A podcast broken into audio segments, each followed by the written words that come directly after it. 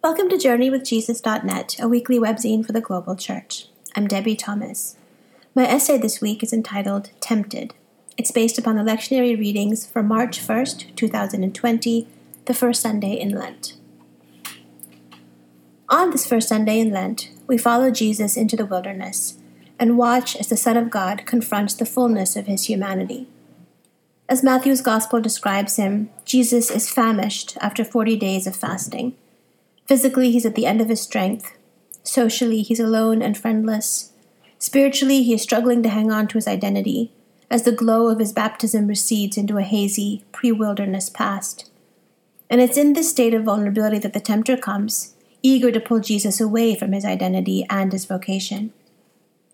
In the Christian tradition that raised me, Jesus' humanness was something we skirted around. We affirmed it in our creeds, to be sure, but avoided examining it too closely. We profess that the incarnation was real. We preach that Jesus was tempted in every way possible, just as we are. But we never lingered over what his enfleshed life might have looked, smelled, tasted, and felt like. To consider the possibility that Jesus wrestled with who he was and what his mission entailed, that was a line we didn't cross. We wanted our Jesus human, but not too human. Yet it is precisely the appalling messiness of humanity, both Jesus's and our own, that we grapple with during Lent.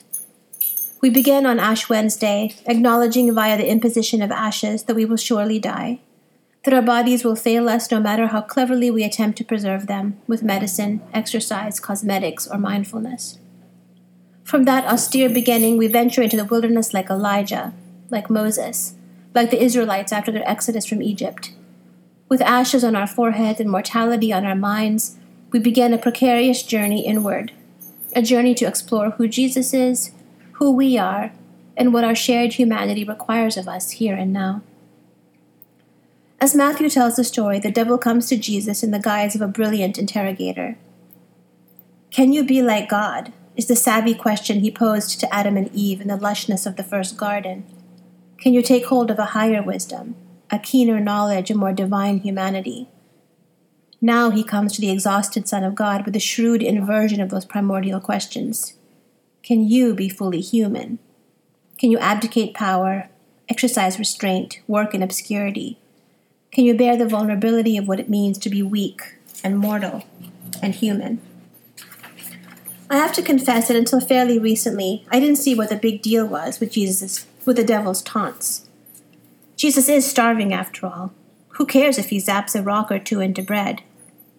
God is supposed to be Jesus' protector, after all, an omnipotent commander of legions of angels. Why is it sinful for a son to call on the protection of his father?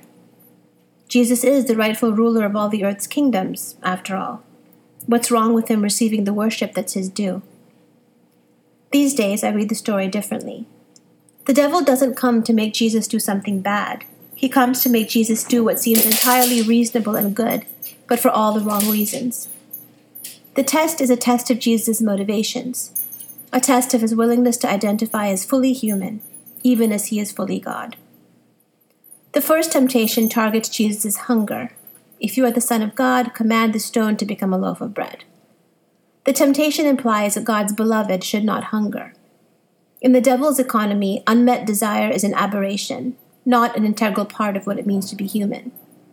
In inviting Jesus to magically sate his hunger, the devil invites Jesus to deny the reality of the incarnation, to cheat his way to satisfaction instead of waiting, paying attention to his hunger, and leaning into God for lasting fulfillment. Along the way, the devil encourages Jesus to disrespect and manipulate creation for his own satisfaction, to turn what is not meant to be eaten, a stone, into an object he can exploit, as if the stone has no intrinsic value, beauty, or goodness apart from Jesus' ability to possess and consume it. Many of us have given up something for Lent this year chocolate, wine, TV, Facebook. The goal is to sit with our hungers, our wants, our desires, and learn what they have to teach us. What is the hunger beneath the hunger? Can we hunger and still live, desire and still flourish, lack and still live generously, without exploiting the beauty and abundance all around us? Who and where is God when we are famished for whatever it is we long for? Friendship, meaning, intimacy, purpose. a home, a savings account, a child, a family. I write these words with trepidation because I know what it is to let hunger gnarl and embitter me. Hunger in and of itself is not a virtue, it's a classroom. To sit patiently with desire, to become its student, and still embrace my identity as God's beloved is hard. It's very, very hard. But this is the invitation. We can be loved and hungry at the same time. We can hope and hurt at the same time. Most of all, we can trust that when God nourishes us, it won't be by magic. It won't be manipulative and disrespectful. It won't necessarily be the food we choose for ourselves, but it will feed us, nevertheless. And through us, if we will learn to share, it will feed the world. The second temptation targets Jesus' vulnerability. God will command his angels concerning you, the devil promises Jesus. On their hands they will bear you up so that you will not dash your foot against a stone. The implication is that if we are beloved of God, then God will keep us safe safe from physical and emotional harm, safe from frailty and disease, safe from accidents, safe from death. It is such an enticing lie because it targets our deepest fears about what it means to be human in a broken, dangerous world. We want so much, so much to believe that we can leverage our belovedness into an impenetrable shield, that we can get God to guarantee us swift and perfect rescues if we just believe hard enough. But no, if the cross teaches us anything, it teaches us that God's precious children still bleed, still ache, still die. We are loved in our vulnerability, not out of it. The third temptation targets Jesus' ego. After showing Jesus all the kingdoms of the world, the devil promises him glory and authority. It will all be yours, the devil says fame, visibility, recognition, clout, a kingdom to end all kingdoms here and now. The implication is that God's beloved need not labor in obscurity. To be God's child is to be center stage, visible, applauded, admired, and envied. A God who really loves us will never abandon us to a modest life, lived in what the world considers insignificance. That Christians tend to have an uneasy relationship with power is an understatement. Church history is littered with the ugly fallout of Christian ambition, power, fame, and authority gone awry. So the question for us is whether we can embrace Jesus' version of significance, a significance born of humility and surrender. How important is it to us that we are noticed, praised, liked? Is our belief in God's love contingent on the definition of success that doesn't come from God at all? Can we trust that God sees us even when the powers that be do not? Can our lives as God's beloved ones thrive in quiet places, secret places, humble places? The uncomfortable truth about authentic Christian power is that it resides in weakness. Jesus is lifted up, but he's lifted up on a cross. Three temptations, three invitations. What will we do with them? If Jesus' 40 days in the wilderness is a time of self creation, a time for Jesus to decide who he is and how he will live out his calling, then consider carefully what the Son of God chooses deprivation over ease, vulnerability over rescue, obscurity over power. At every instance in which he can reach for the certain, the extraordinary, and the miraculous, he reaches instead for the precarious, the quiet, and the mundane. Needless to say, there's nothing easy about affirming Jesus' choices. Sometimes I find them appalling. I much prefer the miraculous intervention, the dramatic rescue, the long awaited vindication. I understand too well the demands of the tempter feed me, deliver me, prove yourself to me. I know what it's like to find the restraint of God offensive. The other aspect of the temptation story we might consider offensive is this God's Spirit orchestrates it. Jesus does not meander into the wilderness on his own. He doesn't schedule a National Geographic expedition or a marathon in the desert to rack up Fitbit steps. According to Matthew's Gospel, the Spirit leads Jesus into the wilderness, specifically to be tempted by the devil. I'll admit it, I don't know what to do with the Spirit's role in this story. But might it be possible to draw some comfort from it, simply because it rings true, that even the wilderness can't separate us from God's purpose and care? After all, we don't choose to enter the wilderness either. We don't, for the most part, volunteer for pain, loss, danger, or terror, but the wilderness still happens. Whether it comes to us in the guise of a hospital waiting room, a toxic relationship, a troubled child, a sudden death, or an unshakable depression, the wilderness appears unbidden and unwelcome, and sometimes we have no choice but to trek into its barrenness. Sometimes, Can we bear to ponder this? It is God's own Spirit who drives us into the parched landscape amidst the wild beasts. Does this mean that God wills bad things to happen to us? That He wants us to suffer? I don't think so.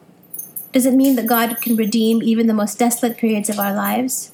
That our deserts can become holy even as they remain dangerous? Yes, I believe so. I write these lines hesitantly, too aware of how Christians have suffered under the false teaching that God authors human pain and suffering for some greater good of his own devising. God does not.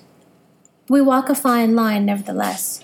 Sometimes our journeys with God include dark places. Not because God takes pleasure in our pain, but because we live in a fragile, broken world that includes deserts, and because God's modus operandi is to take the things of death and wring from them resurrection. At his baptism, Jesus hears the absolute truth about who he is, the beloved. That's the easy part. The much harder part comes in the wilderness when he has to face down every vicious assault on that truth. When the memory of his father's voice from heaven fades and he has to learn how to be God's beloved in a lonely wasteland. Maybe we, like Jesus, need long stints in the wilderness to learn what it means to be God's precious children. Because the unnerving fact is this we can be beloved and uncomfortable at the same time. We can be beloved and unsafe at the same time. In the wilderness, the love that survives is flinty, not soft, salvific, not sentimental. Learning to trust it takes time. So, what does Jesus' temptation story mean for us as we begin our Lenten journeys this year? Maybe it means we need to follow Jesus into the desert. Maybe it means we should hunker down and look evil in the face. Maybe it's time to hear evil's voice, recognize its allure, and confess its appeal. Maybe it's time to decide who we are and whose we are. Remember, Lent is not a time to do penance for being human. It's a time to embrace all that it means to be human human and hungry, human and vulnerable, human and beloved. May the God who loves us, even in the wilderness, grant us a holy Lent. For books this week, Brad Keister reviews Alan Jacobs, The Year of Our Lord, 1943 Christian Humanism in an Age of Crisis. Although the final armistice was ultimately two years away, to many people in 1943 it was becoming clear that the Allies would eventually prevail in World War II. At the same time, several Christian intellectuals independently concluded that Western civilization was unprepared for the real task of world leadership that lay ahead. Alan Jacobs, Distinguished Professor of the Humanities in the Honors Program at Baylor University, chronicles the lectures, writings, and activities of five such critics T.S. Eliot, Jacques Maritain, C.S. Lewis, Simone Weil, and W.H. Auden. Their journeys and their faith positions were all quite different, and there was no coordinated effort among them to make any sort of common statement. Yet there were threads of concern among them. The force of opinion in the West was that the worldview of Nazi Germany was evil. But the question was how to achieve a post war society that did not pose the same risks of evil. Western victory owed much of its success to scientific advances in radar, encryption, and nuclear physics. But would a purely science based authority lead to the desired outcome? What authority, if any, would the organized church hold in a democratic society? Jacobs concludes that the men and women featured in his book came on the scene too late to alter the rising influence of science and technology as a hegemony that discounted philosophical and religious perspectives. Yet he also offers hope that it is not too late for a new generation to take up the cause. With contemporary concerns like gene editing and artificial intelligence, just to name two, the field is ripe for modern day approaches to the questions raised in this book, and it is a key reason why Jacobs chose to write it. For films this week, Dan reviews Nothing Changes Art for Hank's Sake. At the end of this film about his life, the artist Hank Virgona is 88 years old. He would die not long after at 89. For 59 years, Virgona took the subway from his simple home in Queens to his study in 41 Union Square, six days a week, to do something unusual. He made art for art's sake collages, watercolors, drawings, prints, and oils. He didn't make art for fame or money or vanity. He made art because he loved it, and it brought him joy and opened his heart to beauty. On his obscure life as an unknown artist, he says, It's like being in heaven. It's so wonderful. It brings absolute joy that I can do this. It's a miracle. Virgona was a naturally positive person. he was a lover and keen observer of humanity, especially during his daily rides on the subway, when he would make quick sketches of his fellow passengers. His studio neighbors in this film remember him as an unassuming and humorous lover of life. But don't be fooled, Virgona has had more than 31, 30 one man shows, and his work is in the permanent collections at institutions like the Metropolitan Museum of Art, the New York City Public Library, and the Smithsonian. For Virgona, his life was his art, and his art was his life. I watched this film on Amazon Prime Video. And lastly, for poetry, on this first Sunday in Lent, Temptations by Brother Eckhart. Creature comforts, and why not? All you have to do is give up a few rocks. These sun baked stones that burn your hands and cut your feet could soon become a desert treat. Stop being so hard on yourself. Fame. All yours for the taking. All you have to do is leave this lonely wilderness, head right to the center of the noisy crowd, drop in your branding clear and loud, start showing what you've got.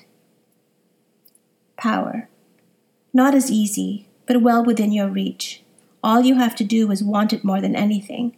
Make it your top priority, your one and only deity, instead of your strange, silly God of suffering, solitude, and silence. Thank you for joining us at JourneyWithJesus.net for March 1st, 2020. I'm Debie Thomas.